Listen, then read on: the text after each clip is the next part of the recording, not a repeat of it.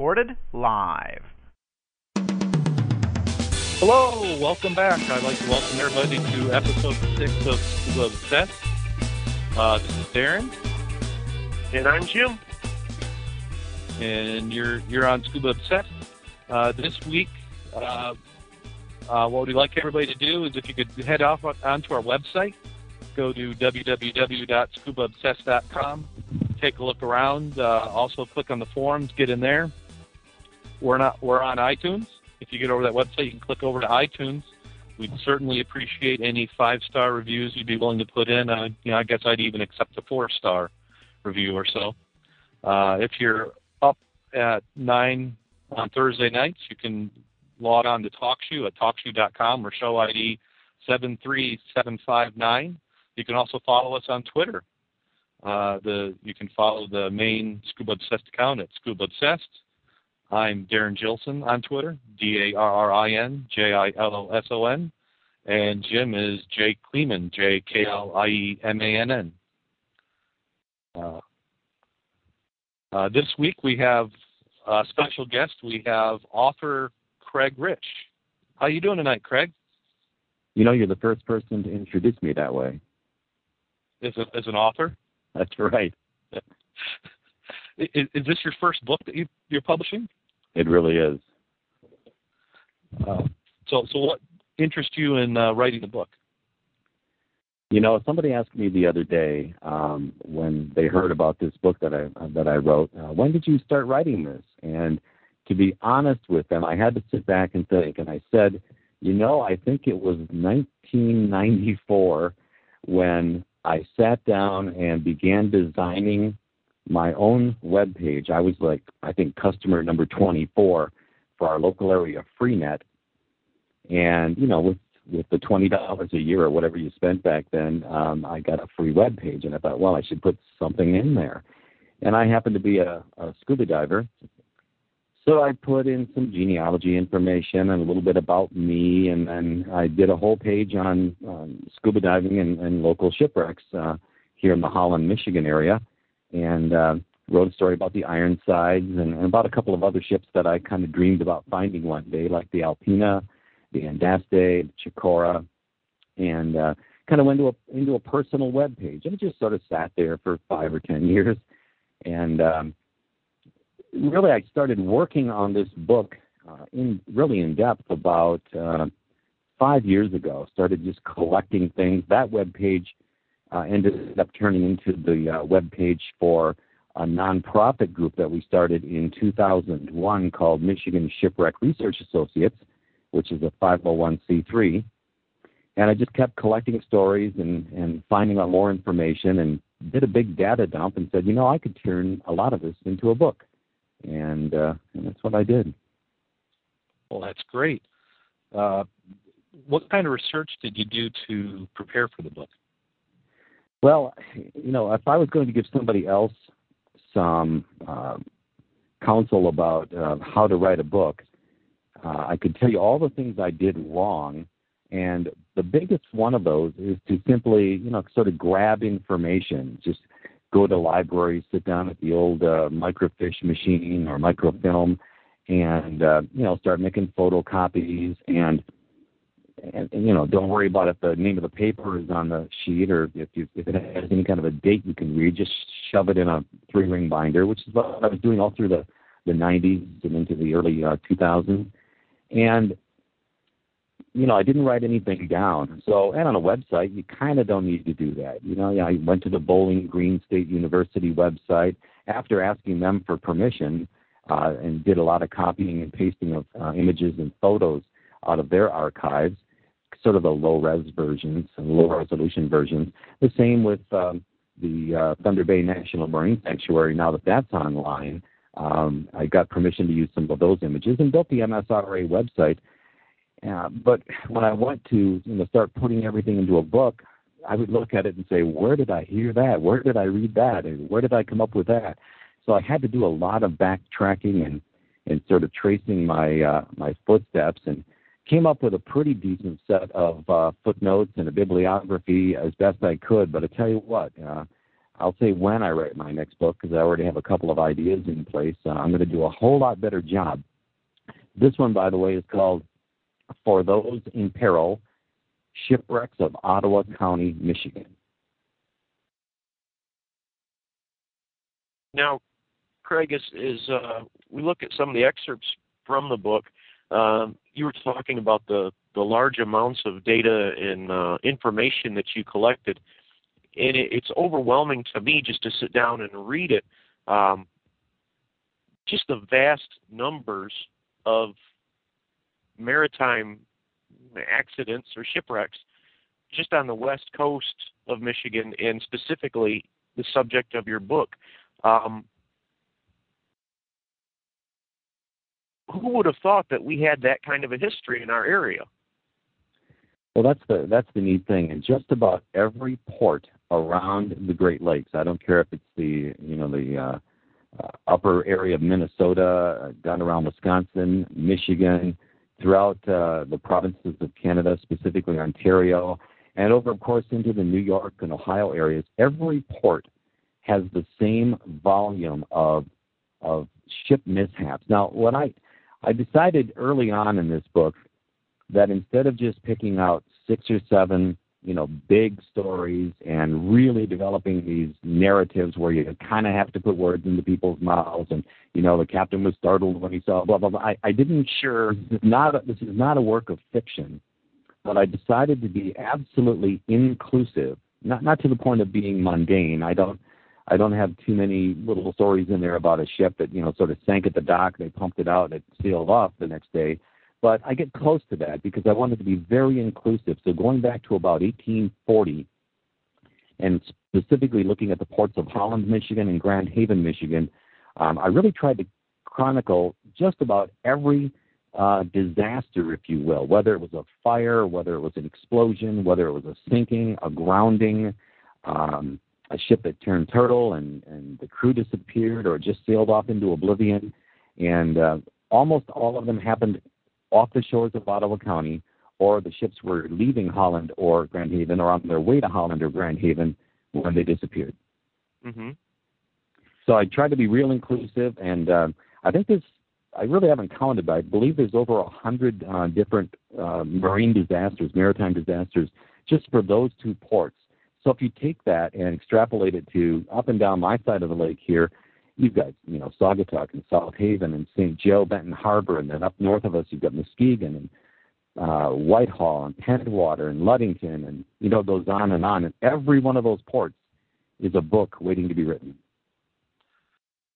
And, and you, as you talk about some of those things, um, it's amazing to me the number of ships that that were raised or recovered uh, back in those days to go on and, and live again for several more years at least.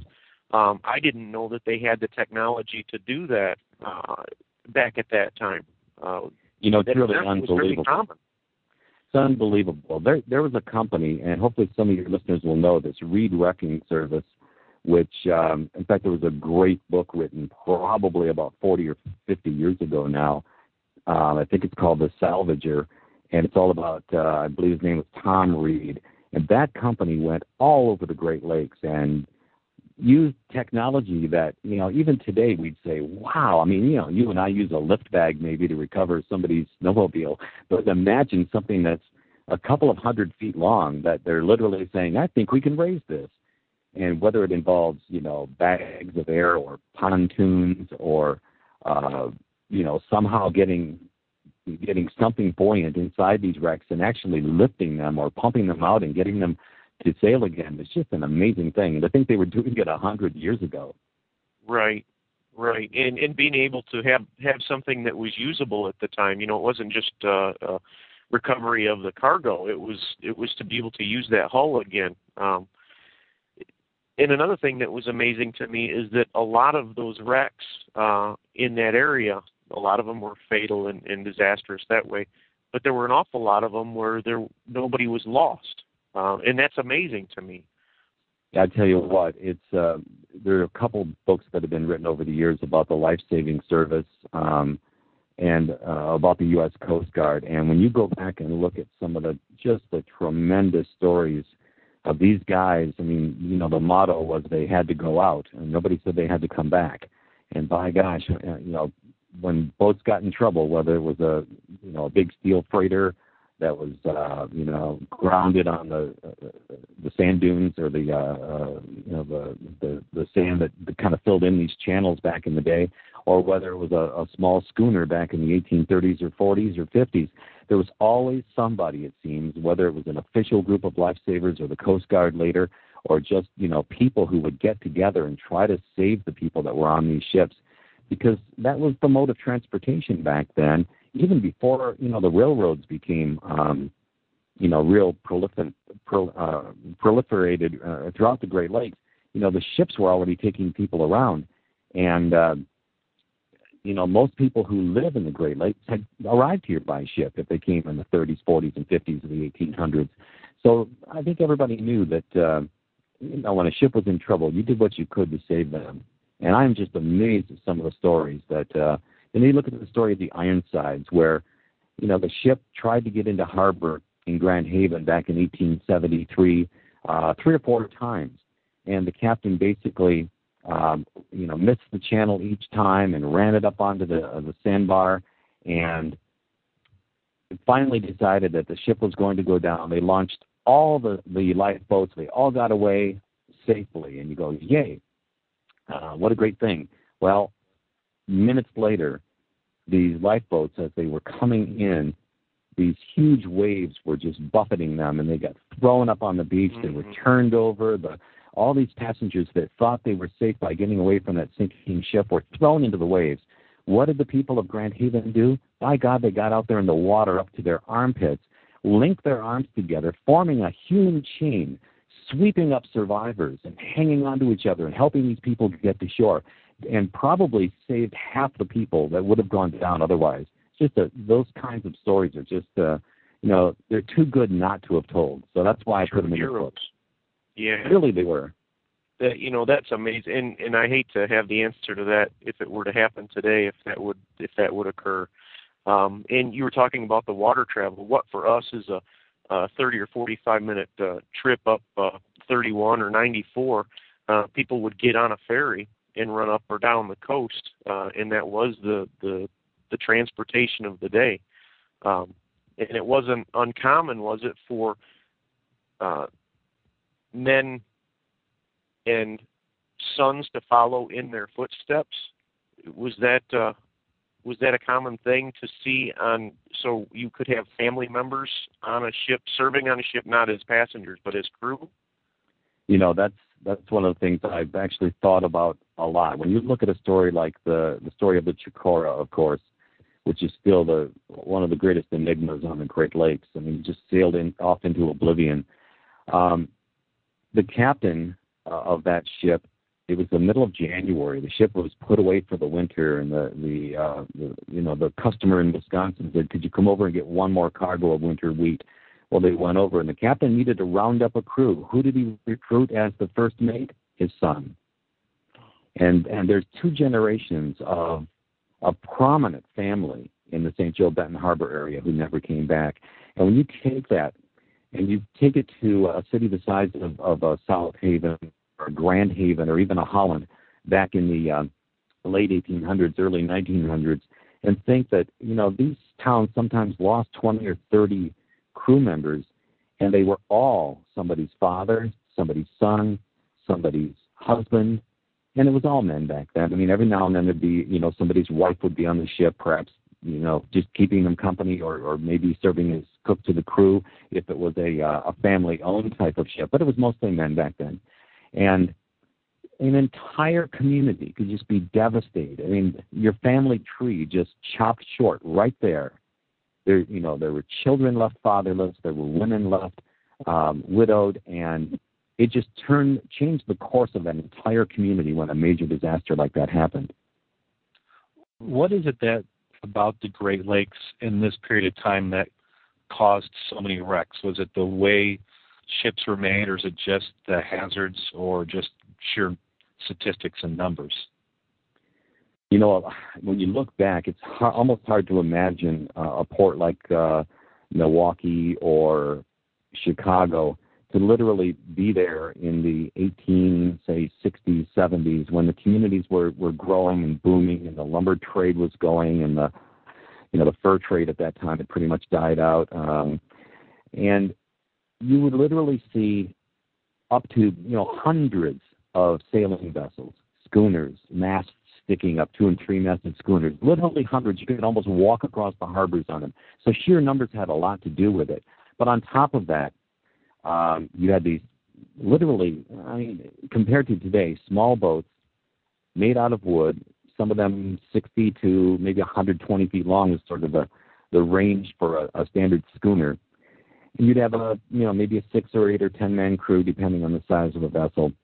And inevitably, when the season began to wane, uh, November, even October, you know, they'd always want to squeeze one more trip out of it. They'd want to get one more cargo across the lake, and you know, they'd they'd leave on a fairly decent day, and three hours later, you know how Michigan is. Just if you don't like the weather, wait five minutes, and it'll change. And out on the water, it's even worse than that. You've all been out there on charter boats and on your own dive boats, and and you just keep an eye on that horizon the whole time. And I think that was a part of it too. A little bit of greed, maybe, but you know, this is how they made their living. One thing I noticed uh, looking through some of the articles was that in many cases the value of what they were carrying was was almost as much as the value of the boat. Very true. Um, uh, and age was another part of why these vessels sank. Um, you know they'd run them until they sank, or they'd run them until uh, uh, until they had to just put them aside and let them sit somewhere and and rot. That's why there are so many ship carcasses. If you go up the Grand uh, River in Grand Haven on a low water season like last summer, you can literally see bones sticking, not human bones, but I mean ship bones, ribs, and uh, and keelson sticking up out of the, the muck in the side of the river, and some of them were just left there to rot. I mean, part of the city is probably built on the bones of old old sailing vessels and, and even some old wood steamers. So um, yeah, having the uh, having the ships get older and trying to get one more season out of them. Uh, a few of them were written about after the accident. They'd say, you know, she was a worthless old uh, leaking hulk of a ship, and it's like, well, maybe they should have retired her last year and this wouldn't have happened. But you know, that's that's human nature, I guess. Do any of those wrecks stick out as maybe the the circumstances? You know, everybody got off safely, but the the boat sunk for mysterious reasons. Well, there's an interesting story in the book about uh, a ship called the Manistee, which is uh, it actually was at the dock at Johnston Boiler Works in Ferrysburg, Michigan, which is uh, right there on the uh, on the Grand River, and you can actually go to Johnston Boiler Works today. They still work on boilers. Um, and the ship caught on fire at the dock. The crew was aboard. Um, they were rousted by uh, two of the crew members who noticed the blaze. They started fighting the fire. They got themselves burned a bit, and then the ship actually began to uh, uh, catch the dock on fire so they cut the lines, the boat started drifting, and it drifted across and down the lake, and everybody got off. But this huge ship um, ended up over at uh, a place called Savage Point, and on our website, the uh, MichiganShipwrecks.org, MichiganShipwrecks.org website, you can see that we did a survey on it a couple of years ago where we went out with a um, uh, a, not a side scan sonar, but the uh, this kind of sonar that goes around in a circle. I can't remember what they call it now, but uh, it did a, a real detailed um, uh, view of what that ship looks like. It's only about 20 or 30 feet from the point there at Savage Landing, and uh, it still looks like a ship. It's shaped like a ship. It's all underwater. In fact, right at the bow, there's uh, there's some chunks of metal sticking up out of the water, and usually the people who live right there, I mean, literally, it's 50 feet off their their lawn. Um, they usually tie some flags on there to make sure nobody runs into it. And uh, and here's this big steamer sitting there. I mean, it burned to the water line. But back in the 70s, I've heard stories from, uh, if you know who Bob Underhill is, uh, Kalamazoo area tech diver, uh, great videographer and, and photographer underwater he used to dive that back in the 70s, and he said it was like diving razor blades because that uh, that wreck was so sharp and so full of jagged metal that it would rip your wetsuit right off your body.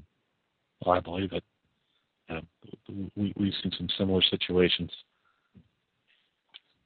That's that's amazing. When we were talking about why so many uh, shipwrecks went on, I was looking, and I don't remember uh, if it was on the Ironsides uh, wreck or not, where the owner supplied um, coffins or caskets for those who didn't have any for the sur- for those lost in the. Maybe I've got that mixed up, but is part of it that maybe they didn't have a whole lot to lose besides the cargo that they were willing to risk it for that last trip across? Yeah, you know the Ironsides was uh, September, so it really was you know not when we would expect a horrible storms, and they were probably well within. You know, nobody made any foolish decisions or anything, but um, yeah, the the community I think came forth and made sure that all of the uh, the passengers uh, from the Ironsides were. I think the the newspaper said they were properly coffined, which is an interesting way to put it, but that's that's how they wrote back then. And the interesting thing is, um, there's a, a cemetery in um, Grand Haven uh, to, this day. It's the Lake Forest Cemetery. It's the biggest one in Grand Haven, and it had just been um, built in 1873, and the first person buried in the um, in that cemetery, the New Lake Forest Cemetery, in September of 1873 was Jeremiah Smith of Grand Haven, who was drowned when he was thrown from a lifeboat uh, off the Ironsides. So a great little piece of history there on the local level. So these these lives are intertwined with these disasters. You can't get away from it, can you? In these in these port towns. Well, you know what? The the wrecks are just wet wood. I mean, the wrecks are just pieces right. of metal, and and behind every one of them is a story, and behind the story are real people like you and me who frankly were Family. just trying to do their jobs, you know? And it was a dangerous job back then, especially. I mean, people who, who serve on the lakes today, give them credit. I mean, they they they work hard and they have a dangerous job too. I mean, we've lost vessels in the last 30 years or so. Look at the Fitzgerald and and and so on. Um, but it doesn't happen like it used to. Um, safety measures and radar and weather prediction and um, you know, radio. Even, I mean, since radio, we've hardly had any shipwrecks on the Great Lakes except for the ones in the, you know, the huge, huge storms. Right. But uh, these people were just trying to do their jobs, or if they were passengers, they were just trying to get from one place to another, living their daily lives, just like you and I get in the car every day and drive to work. Wow. That is something. What uh, as as uh, we're tied into the scuba, uh, what thing would you suggest people do, or what would you recommend for those people who would like to see bits of this history um, that still remain? Um, we've touched on a couple. I know the Ironsides is still down there um, and is is a pretty good site, but that's a little bit more of an advanced dive. Are there any of these that are more of an intermediate or a beginner level where people can go out and and just maybe kind of get a feeling for the size and the scope uh, and appreciate what what they really look like? Well, that's the interesting thing about. Uh, I was in the uh, the organizational committee for the Southwest Michigan Underwater Preserve back in the late '90s, and one of the reasons the that we split off, our group split off to become Michigan Shipwreck Research Associates, is that by state rules the uh, uh, preserves could only go out to the 130 foot depth level, and we decided that there wasn't a whole lot in 130 feet uh, which is you know the recreational scuba um, limits. Um, the Ironsides is, but it, ironically, it's uh, north of the Southwest Michigan Underwater Preserve. It's up in the area of Grand Haven, and off Michigan, we've got one of the greatest tech diving uh, new dive sites that MSRA located back about five years ago, and that's the SS Michigan. Um, phenomenal tech dive that I may never see. I'm pretty much a recreational diver, and I I I, I do own doubles, and I use Poseidon regs, and I've had a dry suit for since you know 1990, a couple of them, um, right? To warm out, but um, yeah, I, I don't uh, I don't do that uh, wetsuit stuff anymore like you guys, but uh, yeah, I've seen some of that video, but the um, you know the uh, the wrecks are, are, are pretty much deep out in this neck of the woods. The Ironsides is probably the most diveable, most interesting wreck off Ottawa County that you can dive on on air with a single tank, and I'd recommend 100 or 120 uh, cubic you know tank on your back and and some good regs. I wouldn't do it with something built to you know to dive in the Bahamas. But the Right. Ironsides is a is a great wreck. Now I gotta tell you, I've been diving it since 1989. Uh, diver Doug Welsh and I uh, sort of rediscovered it. I think other people had too, but nobody used to tell anybody anything uh, about where the wrecks were. everybody everybody hid them, you know. And and frankly, I, you know, let me take an aside here because Michigan Shipwreck Research Associates has changed that. We- are the one group that, and, and granted, there's a few others now in, in Wisconsin and so on, and uh, and even Dave Trotter has given up the location of a lot of his wrecks. But when we find it, um, we're a nonprofit. We're not doing it with our own money. We're doing it with donations and with um, grant money. But when we find these shipwrecks, we document them. We do everything we can to uh, make sure that we know what's down there and that uh, you know the authorities know what's down there. And then we usually produce some sort of a documentary or a video that we can use to educate and to enlighten people about our underwater resources. And then we give up the numbers to um, to the dive community. And every shipwreck that we found so far, the numbers have been made public. And frankly, with the uh, Hennepin, the Akeley, and the SS Michigan that we've located off of Ottawa and Allegan counties here in West Michigan, we have turned single-handedly, and I will, you know, take credit for this with our group. We've turned the southeastern Lake Michigan area into a tech diving mecca. Yeah, there's it's uh, there, there's so many possibilities in our area. Um, when I took my open water and things like that, it was initially I didn't realize the history that went up and down the coastline here on our side of the state. Um, Mhm. You know, in, in reading your book, the the excerpt from the, your book, and, and taking a look at uh, MichiganShipwrecks.org and, and things like that, there are just so many out there, and there's a lot to find, aren't there? I, I mean, you haven't found them all yet, right? No, not at all. There's so many. You look in the book, and uh, I mean the John V. Moran is is incredible. It's a it's a ship every bit as big as the SS Michigan, and it's still out there somewhere off of Muskegon or Grand Haven. And uh, you know, I give us sometime in the next decade, we'll be finding the John V. Moran. I'm I'm excited about that one because the story is very similar to the SS Michigan. It um, it was holed or crushed or something by the ice. The crew was taken off. They were ferried into into port. They were all saved, and the ship sank when everybody had turned their back and let it go behind them. And you know, it's nobody took notes. it's Oh no! nobody. They just don't know where it is, and that is a big ship. I mean, it's just a beautiful 200 some odd feet ship, and just uh, waiting to be found. And if it's not us, it'll be the next generation. You know, we're all in our 40s and 50s. Um, you know, the the MSRA board is uh, Jack and Valerie Van Heest.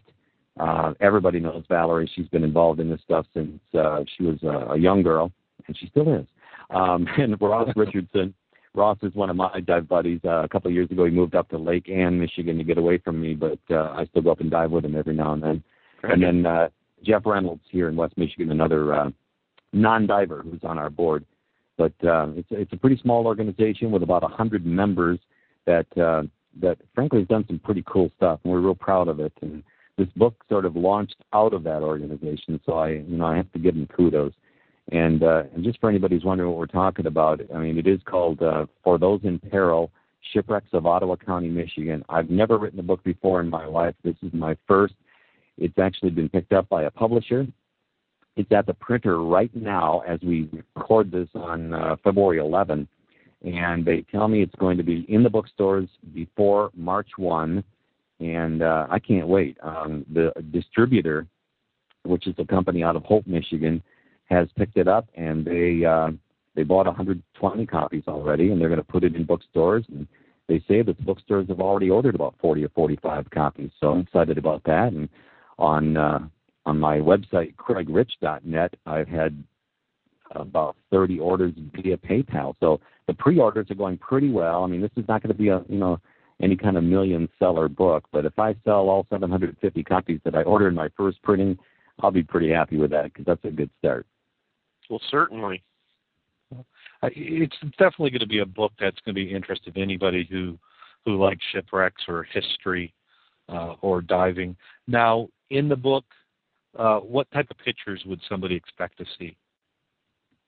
Well, I've got some great historic photos of about uh, about 40 of the ships, I think, and uh, ships like the Ironsides and the SS Michigan, the Hennepin, the Alpena, and so on, some of the big ones, and also some of the real obscure um, ships uh, like the Jesse Martin, which was a beautiful uh, uh, little schooner that um, there's a picture of in the book.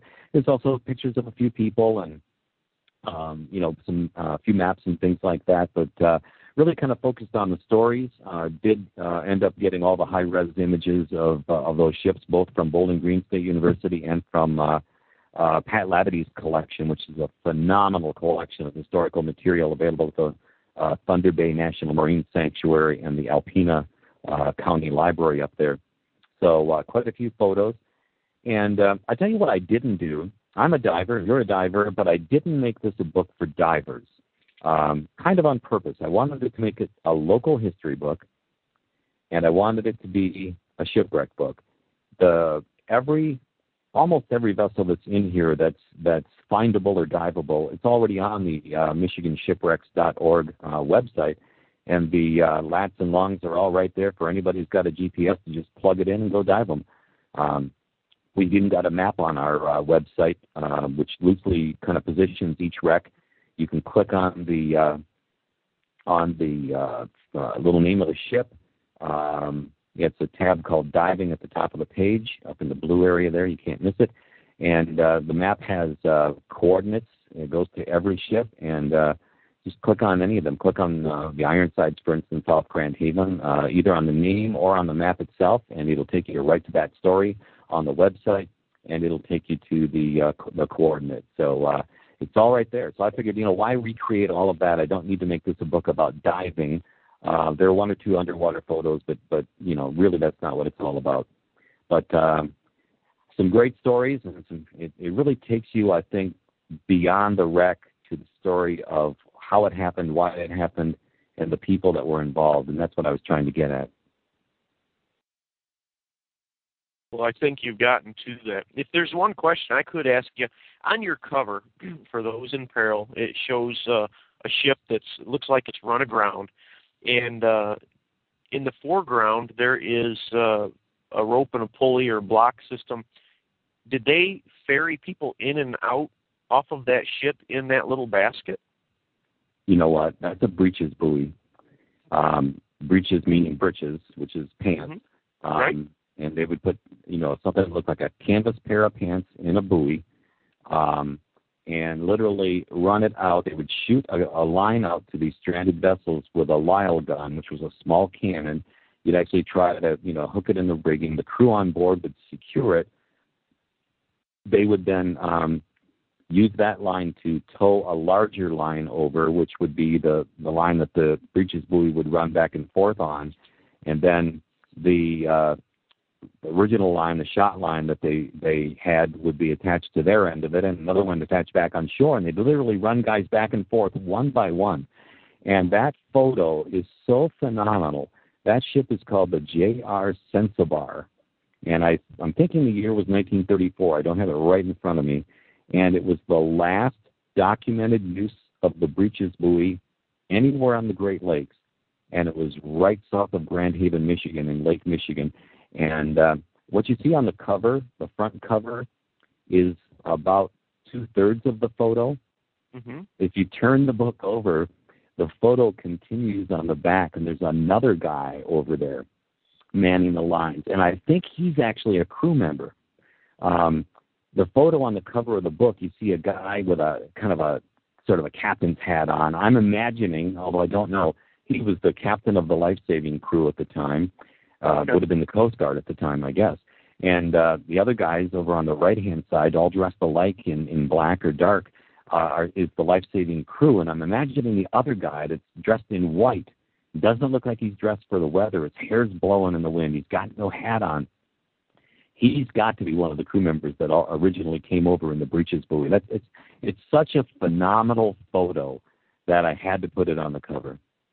Oh, and I can understand why. I mean, to to think about how horrifying that would be to okay, here's a strip, it's run aground, um, but I've got to get off and I've got to get in this thing. and uh, and go through the surf because I'm assuming it didn't necessarily keep you out of the surf the whole way, did it? I mean, well, I think the the idea was that it would keep you. Uh, they would try to keep you out of the surf. That's why they rigged a uh, uh, like a almost a A-frame scaffold on shore and pulled it pretty taut to the ship. But you know, the ship's kind of moving around.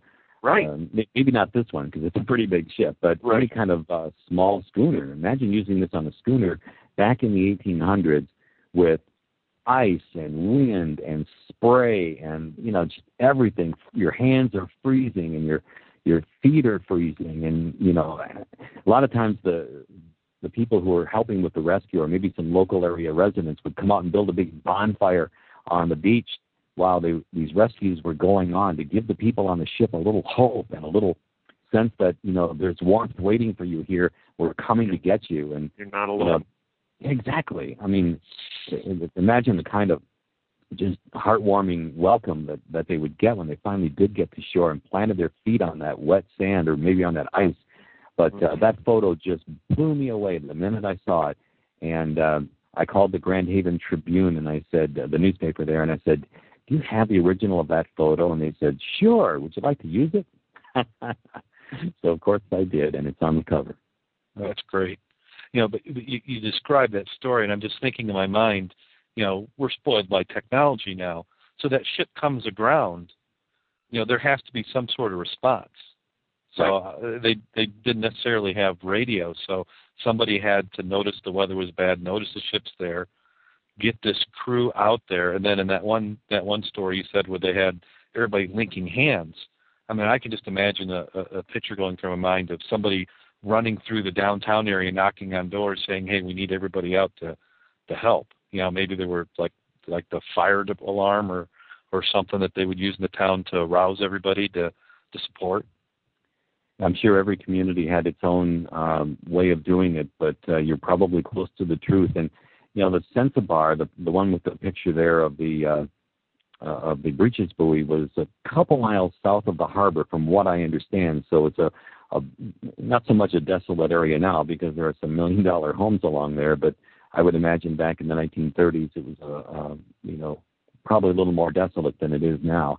And sometimes when these uh, oh breeches buoys or even the the life car as they call them, which was another invention that uh, was sort of like an enclosed aluminum type of lifeboat that they would sling along on the same kind of uh, rope contraption, and they would actually uh, pull it back and forth. But you'd be able to put two or three people in, um, but they had to get it there, and you know sometimes those things would weigh, you know, hundreds and hundreds of pounds. And they would be rolling it along on these carts with big wheels on sandy beaches and over rocks, and you know you think about how easy it is today. They would just send a helicopter out there and pluck the guys off. You know, we, we, we think it sounds easy. I'm sure it's an yeah. incredibly dangerous thing to do, but compared to back then, my goodness. Uh, we've definitely had the benefits of modern technology to make things safer. Now, you said the breeches buoy is the last documented case. Did that get replaced by something else? You know, it really, uh, they, they began using surf boats uh, which were you know originally I think 30 feet or so, and most of them are now up in the 50 feet, and some of the ocean-going ones are about 80 feet. These are self-righting uh, boats that they use to get out to some of these wrecks, but these things don't happen very often anymore. Um, you know, when's the last time you heard of a of a freighter on the Great Lakes grounding somewhere? I mean, it, it really is a rare, rare thing because of radar, because of uh, uh, radio, uh, weather forecast. I mean, the ship is just going to delay in port for a while rather than going out and facing, you know, 20 foot waves. So, you know, technology uh, in all cases has uh, has really improved, uh, whether it's the navigation or whether it's uh, communication. Um, it's it's just a lot safer than it used to be, although still a very dangerous job. Absolutely amazing. So, uh, you said you had 15 years at least in putting this book together. When did it finally get to the point you said, "Now I'm ready uh, uh, to put to to finish this and polish it off"? Well, in all honesty, the idea of making it into a book was was only a couple of years ago. You know, about two years ago. My friend Valerie Van Heest published her book called Icebound um, the story of young George Sheldon and the SS Michigan, which is a great story written for young readers. Uh, if you've got any, uh, I'd say, you know, nine to 15 year olds in the family, especially, but a great book even for adults um, who are interested in this kind of thing or you want to get them interested, uh, go get them a book called Icebound by Valerie Van Heest. Um, I saw her do it, and I, I saw all the pitfalls and the things she learned, and and I said, you know, I could take this stuff and probably turn it into a book too. And in the meantime, she's written a second book along with Bill Lafferty, um, and it's called Buck, uh, Buckets and Belts: The Evolution of the Great Lakes Self-Unloader. And it's the whole. I mean, this is a wow book. This is a boat nerd book. Um, that uh, everybody who's into uh, you know boat watching and all the big thousand footers needs to to uh, to get. And uh, Buckets and Belts uh, was her second book, which came out last year, and I was still working on on putting this together. And uh, I I served here in Holland uh, for 27 years on the local city council. I was an elected city councilman, and I decided not to run for re-election last year. So in November, uh, I had a lot of time on my hands, and uh, even though I work for a living, I have another full-time job. Um, I uh, decided that I had no more excuses, that I was going to bring this thing to fruition. And all through November and December, I completed it and uh, had it edited and you know put it in final design form. Valerie helped me work on that all during January, and it's at the printer right now, and we should have it uh, probably well before March one. Knock on wood. Well, that's that, that's going to be good. Uh, uh, did have you had a chance to see an advanced copy yet, or are you just you know proofs? I uh, have a copy of it right here that has the uh, you know the sign off sheet on the front instead of a cover, where I'm uh, I signed off on it to uh, approve it for printing, and uh, it looks pretty good. I wasn't real happy with the photos at first, but uh, they look a lot better now. Um, and I'm just excited about it. It's 136 pages. It's got uh, probably about 50 different photographs in it, and uh, the the retail price is 17.95, which uh, isn't the cheapest, but um, it's uh, you know I think a, a mid-level price that people uh, hopefully can afford even in this economy. The neat thing I'm doing uh, right now is um, if you go to my website, which is uh, craigrich.net, C-R-A-I-G-R-I-C-H dot net, and you order it there using PayPal, um, I'm covering the shipping. So ninety five, and it's shipped to you for free. And uh, if you want to, I'll sign it. In fact, I'll probably sign all of those that are pre-purchased like that. And that's going to be uh, on the website like that at that lower price uh, with all the shipping included, uh, right up until the time that it starts appearing in the bookstores. And then I don't really want to compete too much with the bookstores um, and the libraries and so on. So we'll back off a little bit. But anybody who's interested can go buy it uh, right now. Yep, and we'll have a link in the show notes so people can can get out there and order it. Uh, I appreciate that. We've lost Jim for a moment. He's had a little technical technical problems. So, uh, what's your your next project? You said you had some a couple ideas. You're willing to share any of those? You know, it's funny because I'm starting to get kind of like, yeah, I don't really want to say because somebody yeah. else might. oh, I, I so, can definitely understand that. Well, as far as my next project, I, I can identify at least where uh, some projects don't really need to be written. Um, just south of us here in the Holland area, we have uh, Saugatuck, and author Kit Lane has put together a couple of uh, nice books. Some of them uh, very early on, she just did some pamphlet style books, but then wrote a couple of great books on the shipwrecks of the Saugatuck area. And then Bob Meyer, um, Robert Myers, down in the uh, St. Joe Benton Harbor area, he has written the shipwrecks of Berrien County, and uh, so that area has been covered very, very well. And uh, and anybody who's interested in the uh, stories of uh, shipwrecks in that area should should get out and purchase that book too. And then my friend uh, Brendan Baylot has uh, written a book that's not yet published, but he's uh, working on it in the it's shipwrecks of the Oceana County area, um, north of Muskegon, up around Ludington.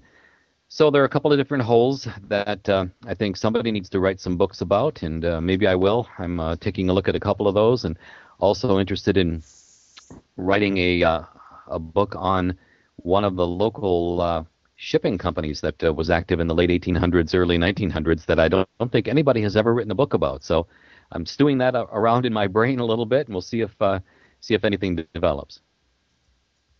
Yeah, I, have read both, uh, you know, some of Lane's books and also Bob Myers. He's he's just down the road here, so uh, those those are some excellent titles. Well, and I hope someday somebody might say that about this book. I, uh, uh, like I said, I'm no professional. I, uh, I, I work for a newspaper for a living, but I'm in the advertising sales side, so I'm not in the editorial side. I'm Not a professional writer at all. Uh, spent a lot of years in radio and like to think I can communicate, but uh, putting it down in writing and have it be something that's readable and accurate and enjoyable and uh, that people will actually uh, uh, you know want to buy and own and give it as gifts and so on is is a whole different thing. And and then learning how to market it um, you know through shows like this and through uh, these days you know luckily we've got things like Facebook and Twitter and all the other ways that you can get the word out about things uh, without going totally broke. So uh, it's kind of a new experience and I'm really enjoying it it, it has been a, a, new experience, and I think you know, kind of same thing with this podcasting. You know, by no means Jim and I are not uh, professional uh, media people or, or, or publishers, but uh, we we sure had a time with this, and we're, we're hoping that we can infect other people the love for scuba diving that we have, and uh, you know, bring on great guests like yourself to to come and talk about diving. Now, since it is a diving show, how many of these uh, wrecks have you actually been able to dive on? Well, um, a lot of the stories in the book are uh, ships that you know either burned at the dock or uh, wrecked and were, were, hauled away or were salvaged to uh, live on and that kind of thing.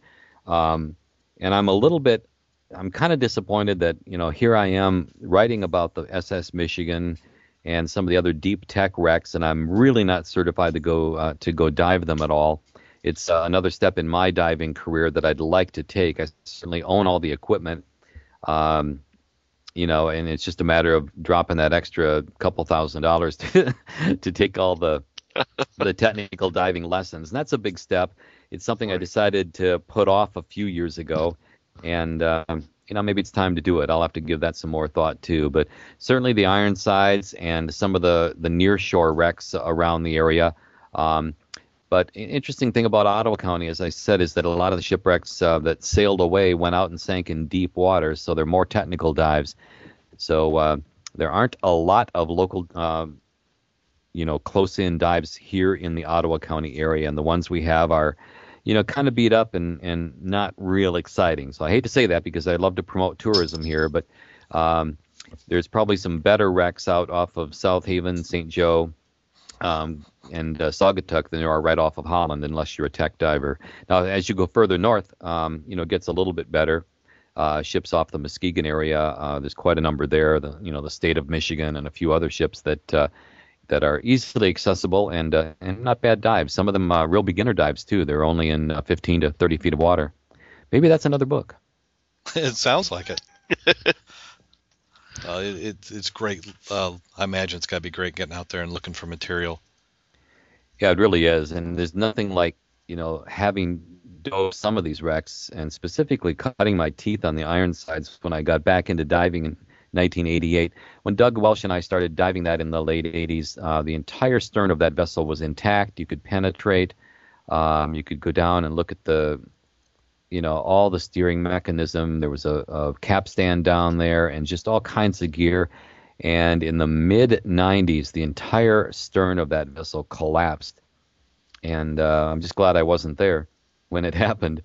Um, but what we saw, and I, you know, I never would have believed this if I hadn't kind of developed the theory in my own brain.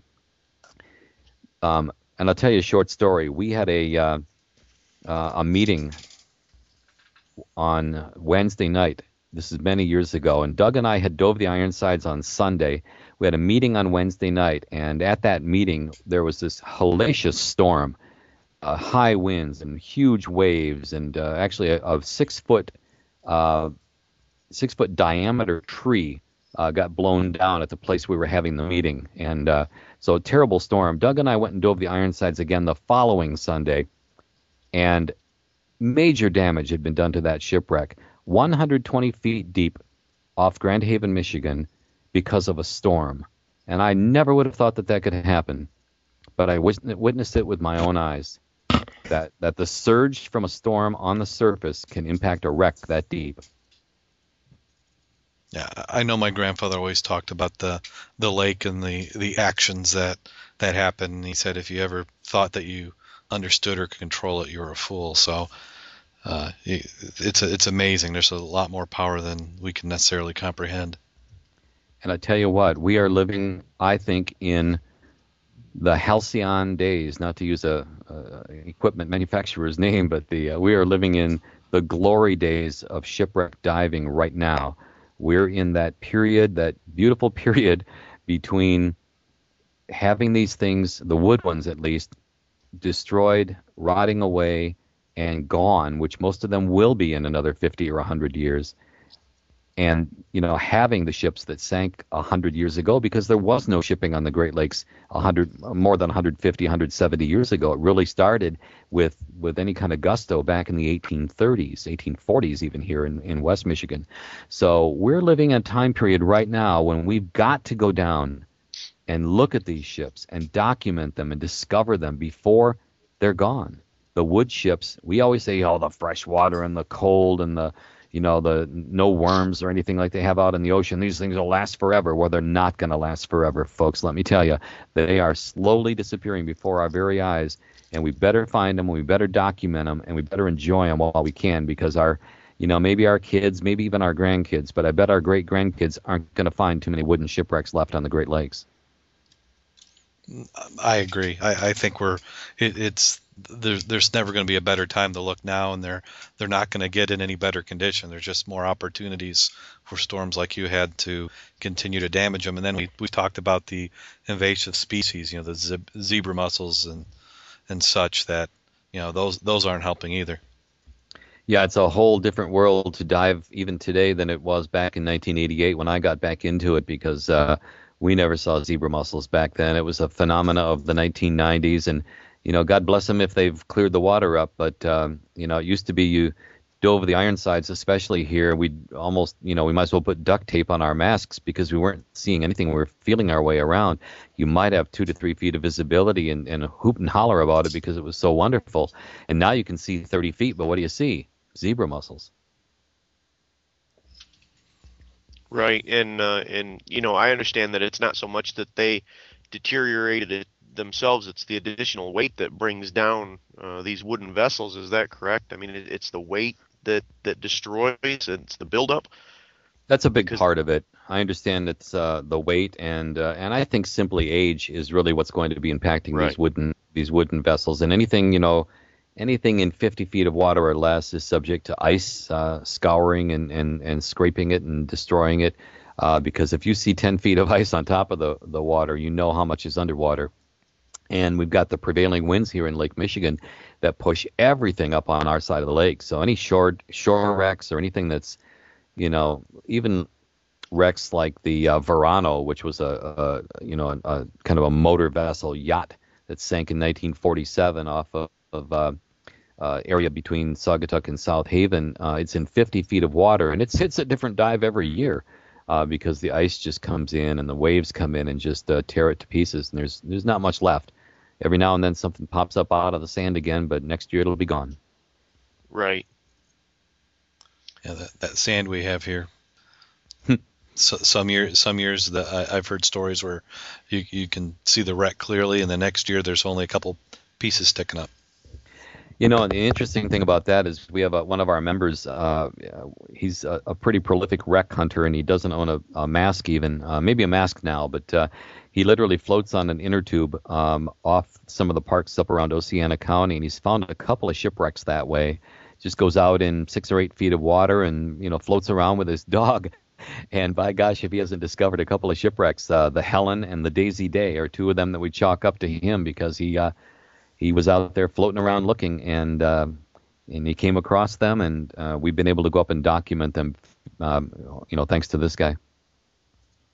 Wow. So say say he's out floating in his inner tube and he's catching some sun and he finds a a, a spar or a, a rib sticking up out of the sand.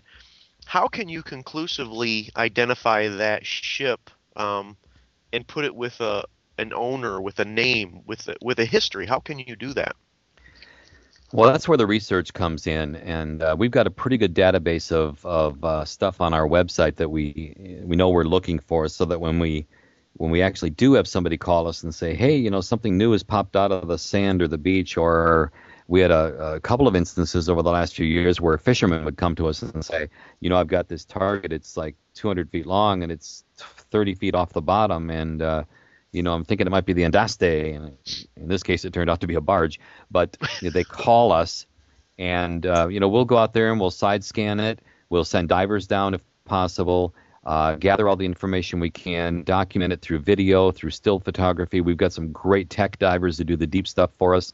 Uh, divers Jeff Voss from Holland and uh, um, uh Bob Underhill, who I mentioned earlier from the uh, Kalamazoo area, are both uh, into photography. And, you know, they just do a great job for us.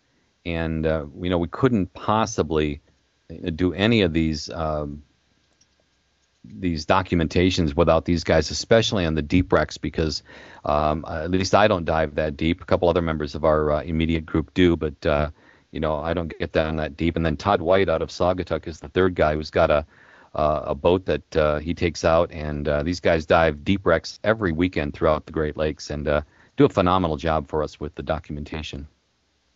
So it's literally a team effort. Um, you know, you've got to do the research, and you you've already got an idea what's what's in an area well before someone comes up say they get a hit on their sonar or on their fish finder or something uh, you guys have already got an idea okay well we could be looking at this or this or this right we usually have yeah two or three or four options perhaps um, we have teamed up the last couple of years with author clive cussler um, who has written a lot of great books over the years like 40 or 50 of them and mm-hmm. Clive has sent his team up to the Great Lakes to work with us uh, every year. In fact, they're coming back again this year. Um, and Ralph Wilbanks is the, the leader of that team. He's the guy who found the uh, CSS Hunley, the Confederate submarine from the Civil War, off the uh, shores of South Carolina back in the mid 90s. So he's got a pretty good reputation. These guys have already found for us, uh, for MSRA, uh, gosh, I don't even know if it's six or seven different shipwrecks, I think, including a couple of schooners last year that we have finally identified, and we'll be presenting those findings uh, in a new video we have called A Tale of Two Schooners, both at the Ghost Ships Festival in Milwaukee this uh, March, and also at our own show, which we do every year here in Holland. We do a shipwreck show. This year it's on Saturday, April 24. Um, we did that at the Knickerbocker Theater, which is right downtown in Holland, an old historic theater, and it's like 15 bucks to get in, 12.50 if you get your tickets early. There's a little commercial. um, right. Inf- information again on our website, and uh, we're going to identify what those two uh, schooners are that are now going to be, and then we'll release the numbers right after that too, and it'll be uh, two more dive locations off the uh, Saugatuck and uh, South Haven areas. Very cool. That's new bits of history that have popped up, huh?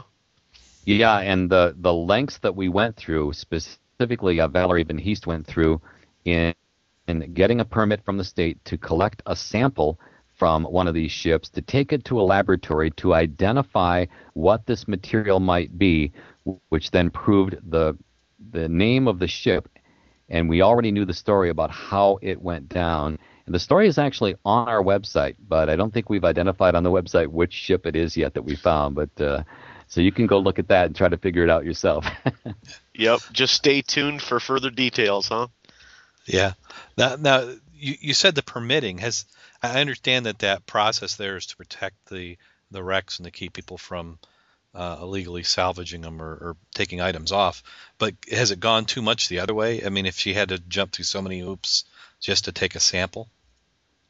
Well, we've got a really good reputation and, and relationship with the state of Michigan, so it wasn't too bad for us. Uh, I think anybody else would probably have even uh, harder time with it.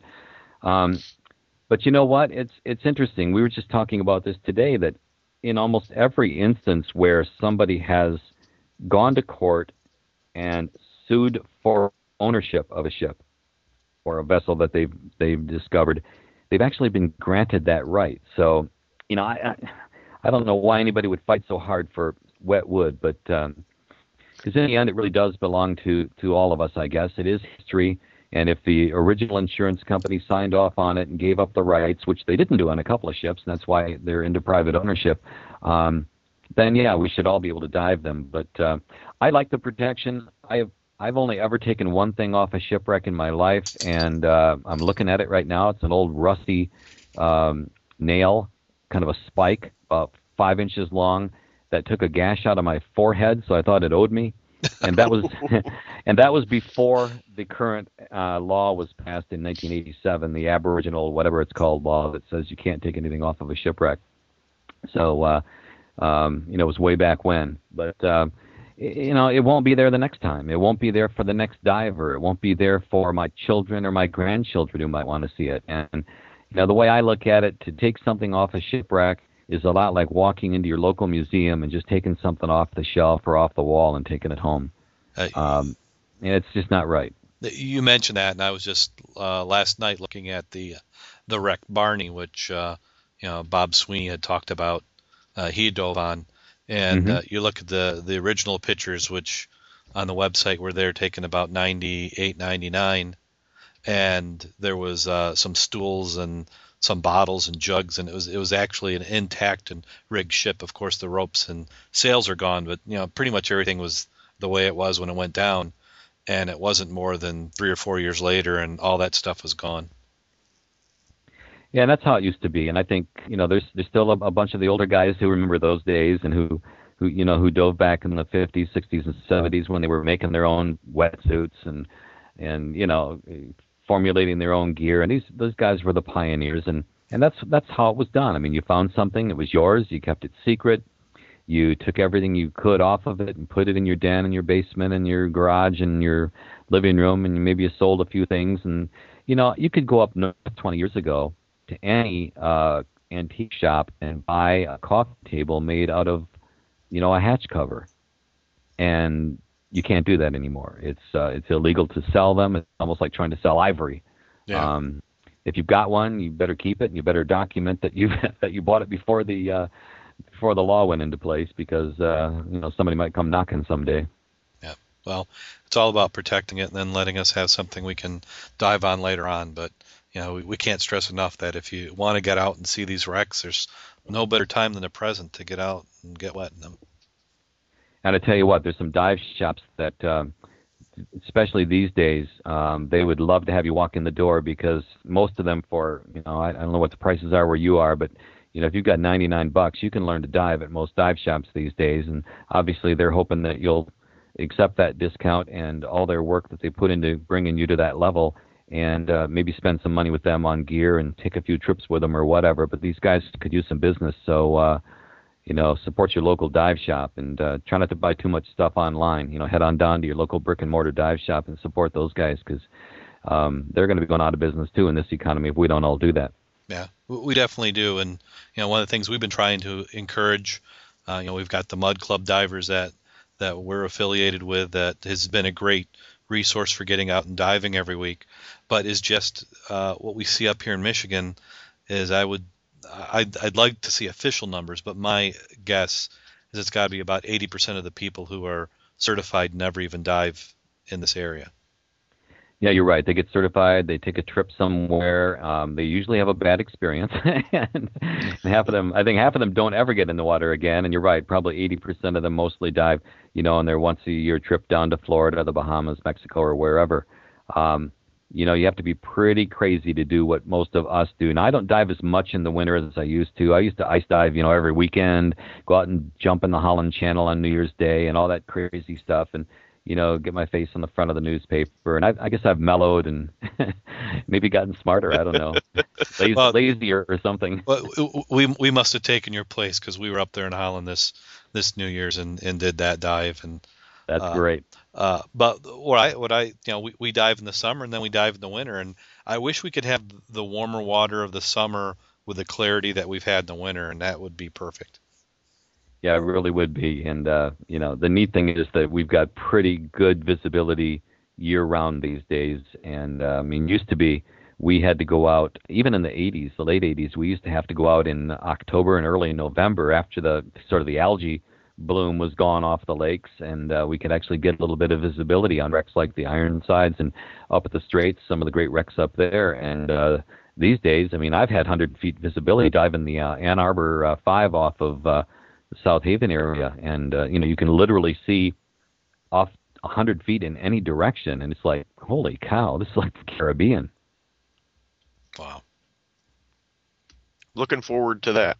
You ready, Jim? You ready to get out Yeah. there? Yeah, yeah, yeah. So, uh, so Yeah, my gear's looking pretty cold out there in the garage right now, but uh, I'm I'm glad it's only it getting cold and not me. You guys can do the ice diving anymore. You're the next generation. I think I'm retired from ice diving. yeah. No, we're having fun. Uh, well, why don't we go ahead and cover the news real quick? We, we've got a few articles, and then we'll slip back and talk about this last week's dive. Uh, in the news here, we've got uh, uh, Norfolk Shipyard is suing Key West over a sunken ship, and I, I thought this one was interesting. Uh, it, uh, apparently, uh, they had uh, been paid, or I, I guess not paid. They wouldn't be upset if they had. Uh, and it's it was the shipyard had sunk the Hoyt S. Vandenberg, and you know it was like what a lot of the, the, they're doing over on the East Coast where they're making these artificial reefs, but also for economic stimulus. And uh, they're suing Key West for one million dollars. It said that they were owed for cleaning up the Vandenberg for scuttling. So uh, they spent, uh, according to the article, uh, Key West and the state of Florida spent 10 years raising uh, money for obtaining, cleaning, towing, and finally sinking the Vandenberg. Uh, Colonna's got the contract to, to clean the ship, but legal dispute over failed payments to the shipyard and its con- subcontractors' wages for a year in federal court. So uh, when it was fished, the, finished, the shipyard says it was still owed 1.6 million, and uh, the organization uh, received 677,000 from the auction. So there's a little bit of a gap there, about one million dollars. So it'll be interesting to see how that plays out. Uh, now, Jim, did you did you get to watch Nova? I wanted to watch the, that. They had a show this uh, this week on extreme cave diving, uh, but uh, it, it lost out to uh, NCIS and The Biggest Loser in this household. I can only only record two shows, so uh, oh, sorry. No, yeah. I, I didn't. Um, but I, I I do like watching the footage of some of those guys that do the deep penetration on the caves and you know pulling off their gear and, and squirming through the holes. I don't know that I'll ever get to the point where I'd be comfortable doing that. Well, you're you're much closer to being able to do that than I am. I, uh, you know, I I wouldn't mind trying it, but I wouldn't like to get stuck. No, it it'd be more than just embarrassing. Um, it would have a real dark side to that, and those guys really do. They train and train and train, um, so they're not just jumping out there and doing it on their first first go around at it. Uh, Yeah, well, I'm, I'm keeping my eyes out. Hopefully, it comes back on. I can record it, but uh, we'll po- we'll post a couple uh, links to some articles on it. Uh, but what was interesting as I read through the article is is these blue holes uh, that they're calling, which is, is basically collapsed caves, is is just that anything that falls into stays there. So uh, in one in one case, they had a skull that was, you know, ten thousand years old. So you know, just something that you know, it's like a time capsule, and and that's also part of what uh, what makes the risk. Mm-hmm. Now, what location were they at? Does it say? Uh, Bahamas, I believe. Um, yeah, the U.S. Uh, yeah, the Blue Holes at Bahamas is where they were at. Uh, it was only a one-hour show, and, and when you went and looked at all the preparation and how much video they did and how many people they had for only an hour, it's it's amazing. Yeah, may- maybe they got some extra material and they'll make something else longer, but I don't know how they were able to squeeze all that into an hour. Uh, and then uh, Google launches uh, their their Google Ocean showcase. Uh, it, it's uh, something that's in addition to the Google Earth plugin, and it's uh, featuring. It looks like they partnered with National Geographic, uh, and they've got some tours of the ocean. So that's something I'm going to tr- probably load up on my computer and take a peek at. hmm And then anybody who's been on Twitter the last two days can't miss this next one, which is the uh, two scuba divers uh, chasing the Google van. Did you see that one, Jim? I've been on Twitter, but I didn't see that Oh, one. come on. You, you just aren't following the right people. If you know you follow, I guess I'm not. you got, to follow like old pirate and scuba obsessed, and you'd be able, you'd be getting that stuff. so they Uh, were chasing the van. Yeah, I'm, I'm gonna I'm gonna paste in this this this picture here to the you know I- I'll have a link on the show notes for anybody who wants to go and see it. The, you know, months from now, you, you, nobody will remember it. But you know, if they say everybody gets 15 minutes of fame, these guys have had about an, about a week. Uh, and uh, as the story goes, uh, they were friends with the actual the Google driver. Uh, so uh, let's see here. Come on, load up.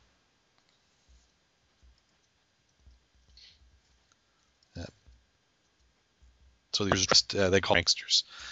scuba gear were stalking the Street View car. So here it is. They're they're sitting in chairs, just relaxing, and it goes by. Then as it went by, they they chased it down the street with pitchforks.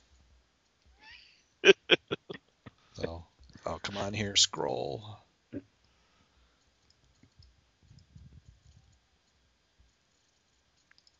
Craig, that didn't happen up by in your neck of the woods, did it? You know, I don't think so. I'll, I, you know, ironically, a friend of mine who uh, is a real techie from way back um, was standing in his driveway when the Google van went by a couple of years ago and did the Holland area.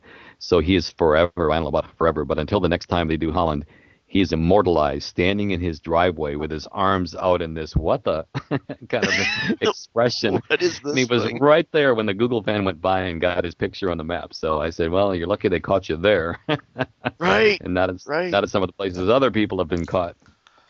Uh, oh yeah, they've uh, they've got some big stories. That's a that's a session all its own. There, some of the things people have been uh, caught in.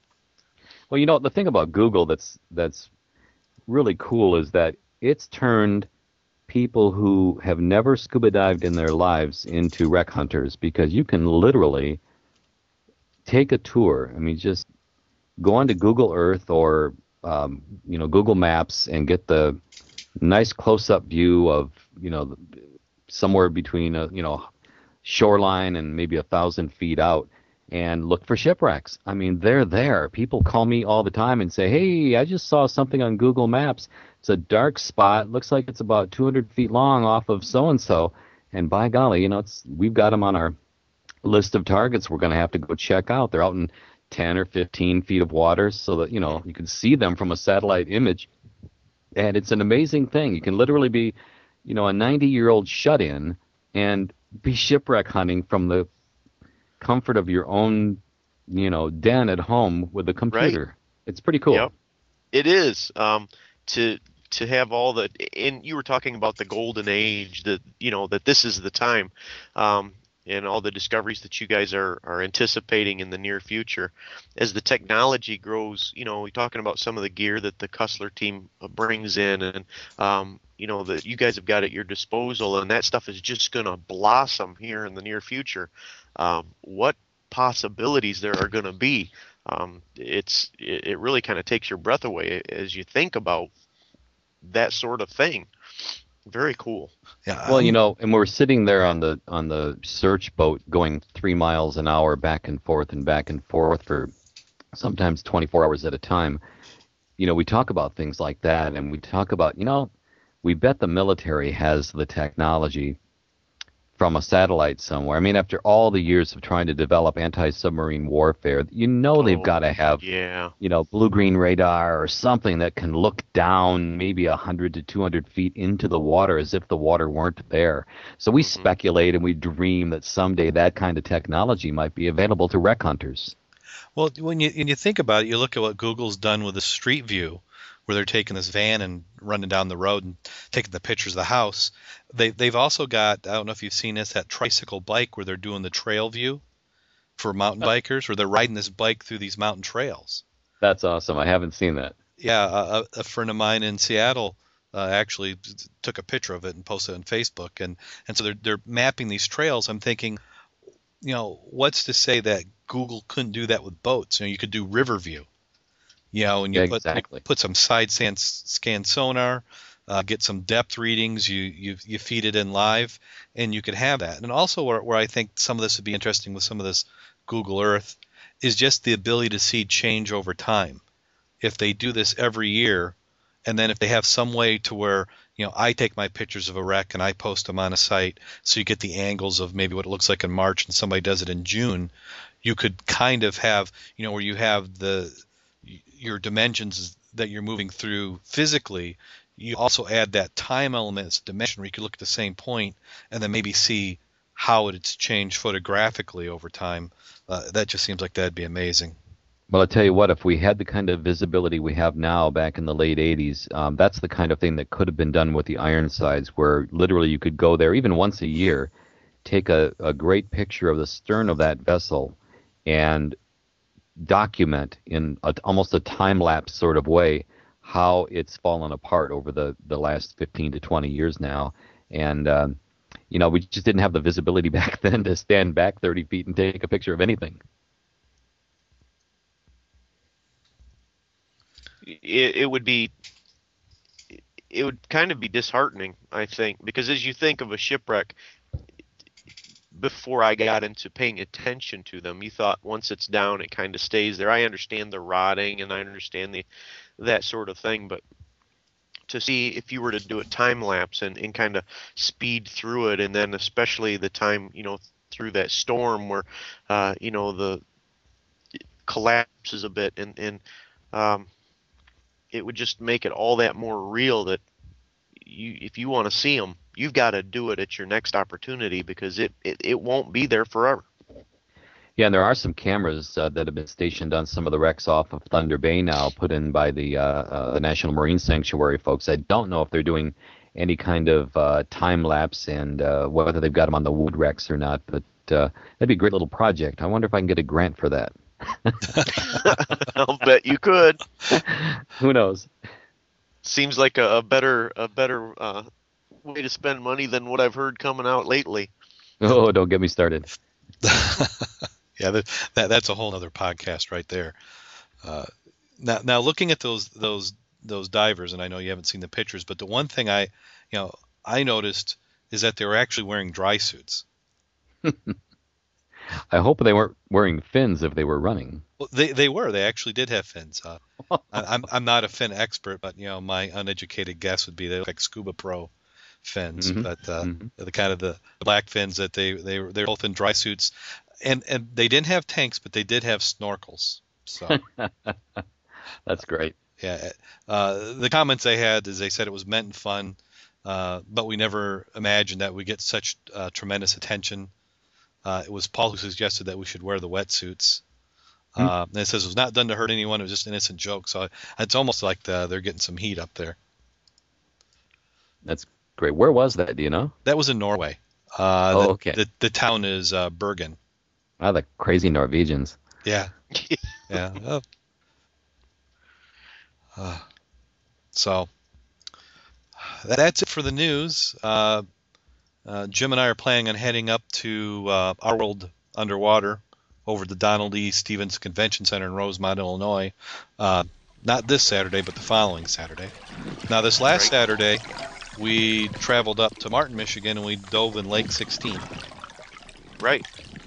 Have you ever had a chance to dive there, Craig? Always a treat. Uh, Lake 16, I spent many, many dives there, and uh, in fact, there's a lot of junk down there that that's uh, they've got an obstacle course. Uh, it's a great training lake, really. It's a great training lake for anybody who uh, uh, is trying to get their buoyancy down. There's a platform and just all kinds of stuff in Lake 16. So uh, highly recommended. Yeah, exactly. And we, Jim and I had not been there. You know, we've, we've dove in Gilboa, and it seems like probably our last 10, 15 dives have all been, you know, river dives or some of these shallow lakes around here this winter. So it was actually nice to uh, get in a lake that had a little bit of depth, so we could, you know, even though we've been diving every week, I, I felt a little rusty on my buoyancy. Right. Yeah, I've hit 90 feet in uh, in Lake 16. Um, that's the deepest I've ever found. That's uh, that's about what I had heard too, um, yeah. and that's that's plenty deep to to get ready for out on the big lake. Yeah, it, it, it was a we had a we had a great day. It was a nice sunny day. We drove up there. We went out there on on the ice, and you know we spent a little bit of time. Uh, we had uh, Kurt and Bob were there, and they you know they've been there uh, many times. You know Kurt's got at least 50, 60 dives on that lake. He said, and so that we we try, what we're trying to do is we wanted to have the hole go right above the platform. So you know broke out the chainsaws, did a couple pilot holes. There's a there's a pile of wood there uh, we're guessing that was put there by somebody a few weeks earlier diving to, to mark a spot. But uh, we got we got some great pictures. Uh, uh we got them linked on the website. If you go to scubaobsessed.com, and then link over to the Mud Club website. You can see uh, uh, Jim with his uh, face in the hole, trying to see if he can spot the platform. Well, let me tell you how not to ice dive in Lake 16. Doug Welsh and I, back when we were young and brash, uh, we would go do it with just the two of us, and we would both dive at the same time. And uh, I would not recommend that to anybody, although we lived through it. Um, Doug had rigged up an ingenious uh, situation. We'd cut the, you know, the big old triangular hole, and we'd shove the, the ice chunk up underneath it. And then about 15 feet back from the hole, he would drive a um, about an inch and a quarter steel rod that he uh, had a, a, a small hole drilled through the lower end, and he put a like a cotter pin through it, and um, secure the line that way. And we both go down diving at the same time. Um, hoping that you know none of the, the nasty snowmobilers that lives on that lake would come over and pull the pull the stake out. just, I mean, when you think about how stupid that was and how we lived through it, it's just an amazing thing. But uh, we always did. But uh, it always takes five guys at least to do a real good ice dive, and and nobody should ever do it with less. Yeah. Yeah. In you were talking about that just a couple of weeks ago. There was a story from a, a young guy up north in uh, Canada somewhere that uh, it turned tragic. Uh, and you know, looking back in hindsight, coulda, shoulda, woulda. Um, the end result was that uh, he perished. Uh, a bad way to go. It's serious stuff, and, and definitely have to be careful. Yeah, but uh, yeah, the visibility. I, not, having been there before, but we had heard that it was a, it's a dark, cold lake even the summer. That's true. Uh, and but it it was clear. I mean, you, we literally uh, we were in very well, good visibility. Yeah, right there at that platform. I think it's 41, 42 feet deep, and you know, as soon as you got to where you weren't seeing the glare of the sun, you could see all the way down to the bottom. Mm-hmm. Hmm. Excellent. And, and uh, it, was it was actually warmer than the river dive I had done the, the week before. The the river dive was 33, and uh, I think I measured 37 on the computer. That's what mine registered also. Yeah, 37. So uh, now we we did it in wetsuit, and you know I I did upgrade. I did have some uh, uh, a little bit better. You know I, I got rid of my my female boot and gloves and upgraded to five and a half. So that gave well, me a I'll tell you what, minutes. I've got an old Poseidon that's uh, you know out in the garage, and uh, with that and uh, a couple of tubes of Aquaseal, you might you might get into a dry suit fairly cheap if you're it's it's a little leaky, but if you're about five nine and a little overweight, it might fit you. well, I can. What a drastic difference! We had a, a couple on the team. Bob and Kurt were were diving dry, and and three of us were wet. Um, you know, 20 minutes and out for us, and those guys spent 50, 55 minutes in the water, and they, you know, their lips were still normal colored when they came out. so, um, what an what an example of what I want to be uh, to, Yeah. to get a dry suit and You'll and never go right, back. guess. I mean, I have not worn a wetsuit north of, uh, you know, the Bahamas in 15 years. I mean, e- Yeah. even in the middle of summer, it's embarrassed sometimes in 80 degree weather on a hot boat trying to get a dry suit on, and you know, explaining to people later that you know you basically put a snowmobile suit on and then put a rubber suit over that and stood around in 80 degree weather. Um, but boy, I tell you, when you get in the water, it sure feels good. I can only imagine. I think that's going to be a, a plan for this coming year. Uh, um, so for next year's ice season, uh, that I'm ready to go dry. Um, yeah, I, I certainly am going to be looking for getting one. Yeah, I have to. You know, I, I, we talked about leasing out a kid and you know maybe selling a horse, and you know that might be enough to to go and do it. Well, I'll tell you what, there's a few uh, used ones out there these days in this economy. There's guys who are just getting rid of their gear and, you know, trying to pay the mortgage. And you hate to take advantage of somebody else's, you know, downtime in their life, but, um, you know, you might as well uh, know that it's being put to good use rather than just sitting in someone's basement or garage not getting used. Well, and, and if they need the money, I mean, the you know, better to sell it to a diver than hock it. Exactly. And uh, tell you what, um, mine's custom, and a lot of them are, but uh, you know, a lot of us are shaped about the same. Yeah. And uh, you know, you can find something that'll fit. So uh, check out Craigslist and wherever else. You might just find a used dry suit. That's great advice. Uh, so uh, let's see, was there anything else memorable about the dive? I mean, you know, we saw the the typewriter and a couple boats that were down there and platform. Yeah, um, didn't uh, nothing too memorable. It was it was safe.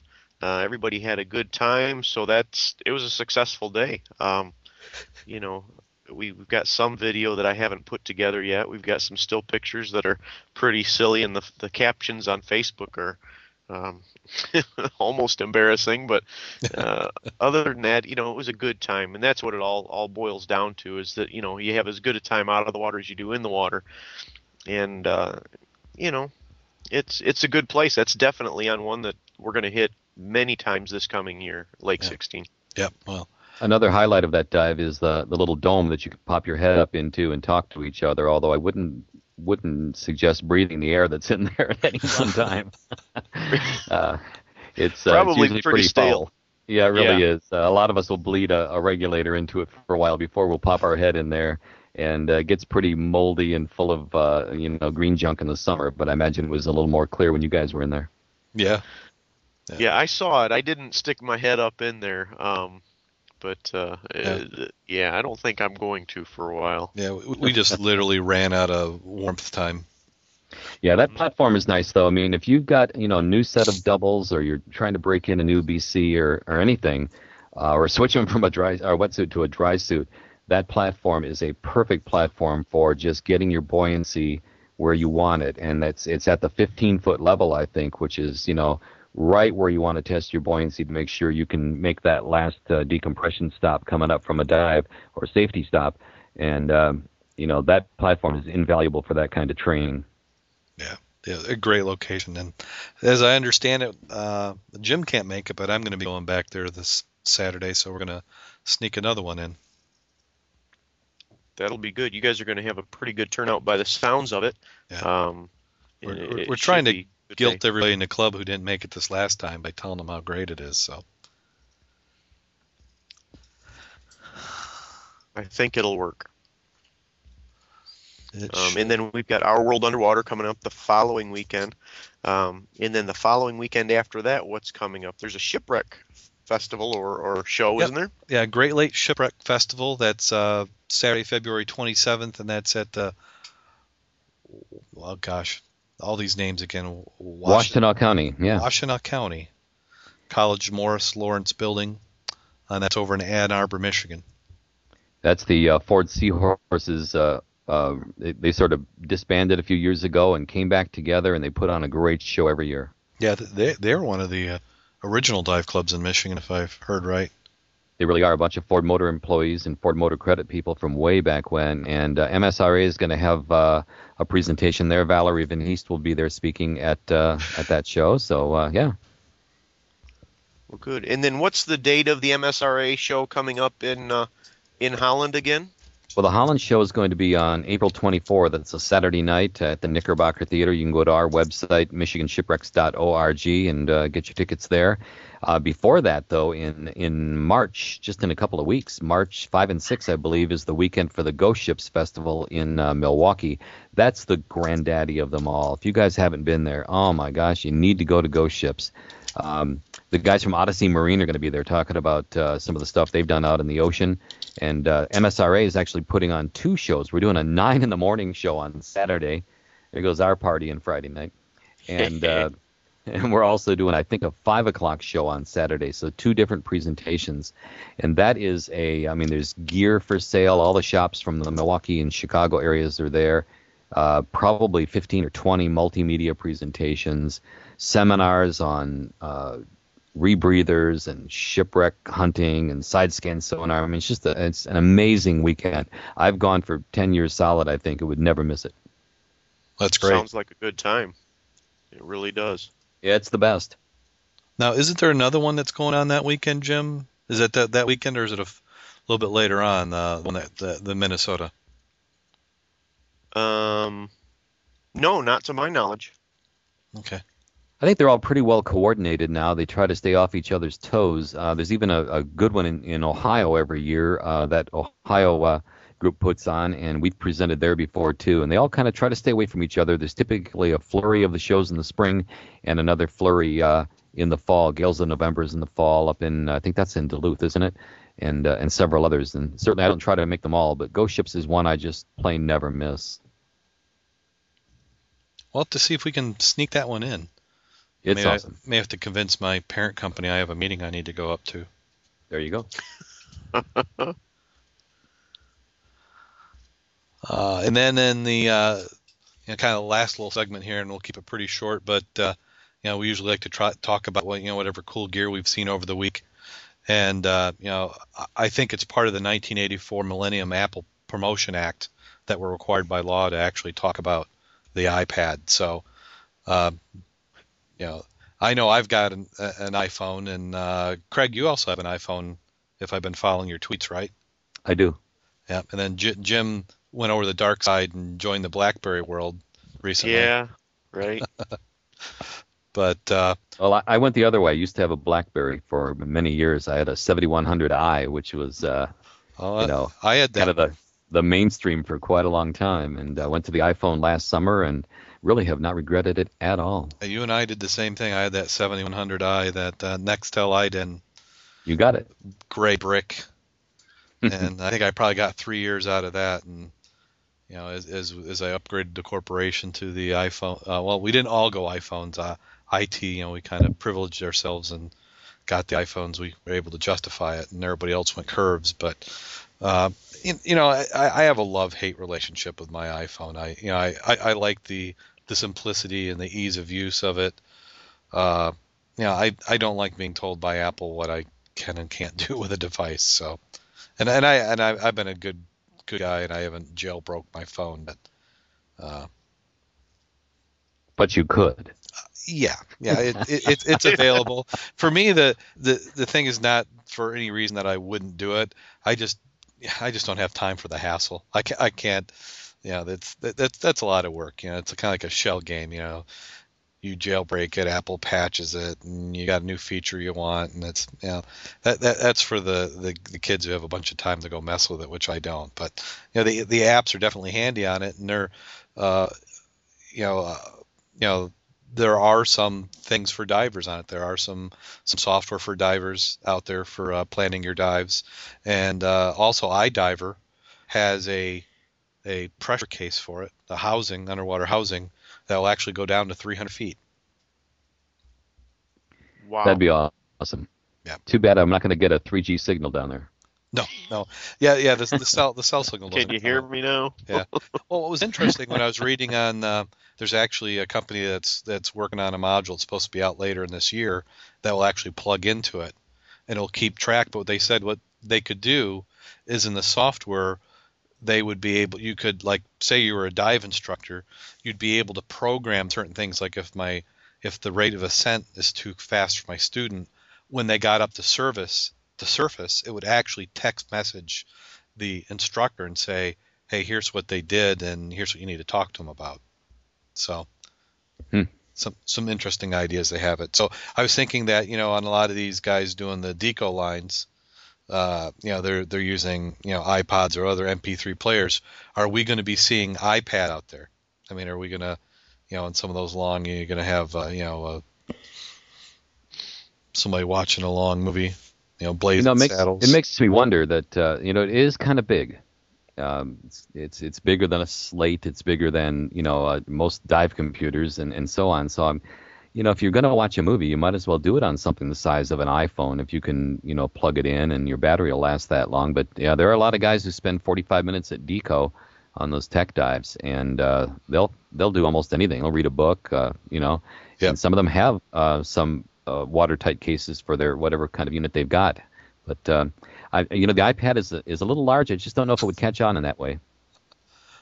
you never know. It- I, kind of hard True. yeah. But you know like you were saying that the the times that they hang i first heard about it i thought you know when i'm underwater i want to hear the regulator i want to hear the you know i want to the water rushing and things like that. But if you're hanging there for 45 minutes uh at a stop i can understand why you would want to have something to occupy the time especially if it's pitch black or visibility is you know almost to the end of your mask. Um there's not much to see or, or, or hear, I guess, and keep your mind from going off on its own. it would be a good thing to to watch. There's only so much lint you can pick off your dry suit. That's right. Studying that rope and your gloves. and- oh, I'd be done. Looking for leaks. Kind of Yeah, like oh, monkeys, yeah. kind of like monkeys picking bugs off each other. exactly right.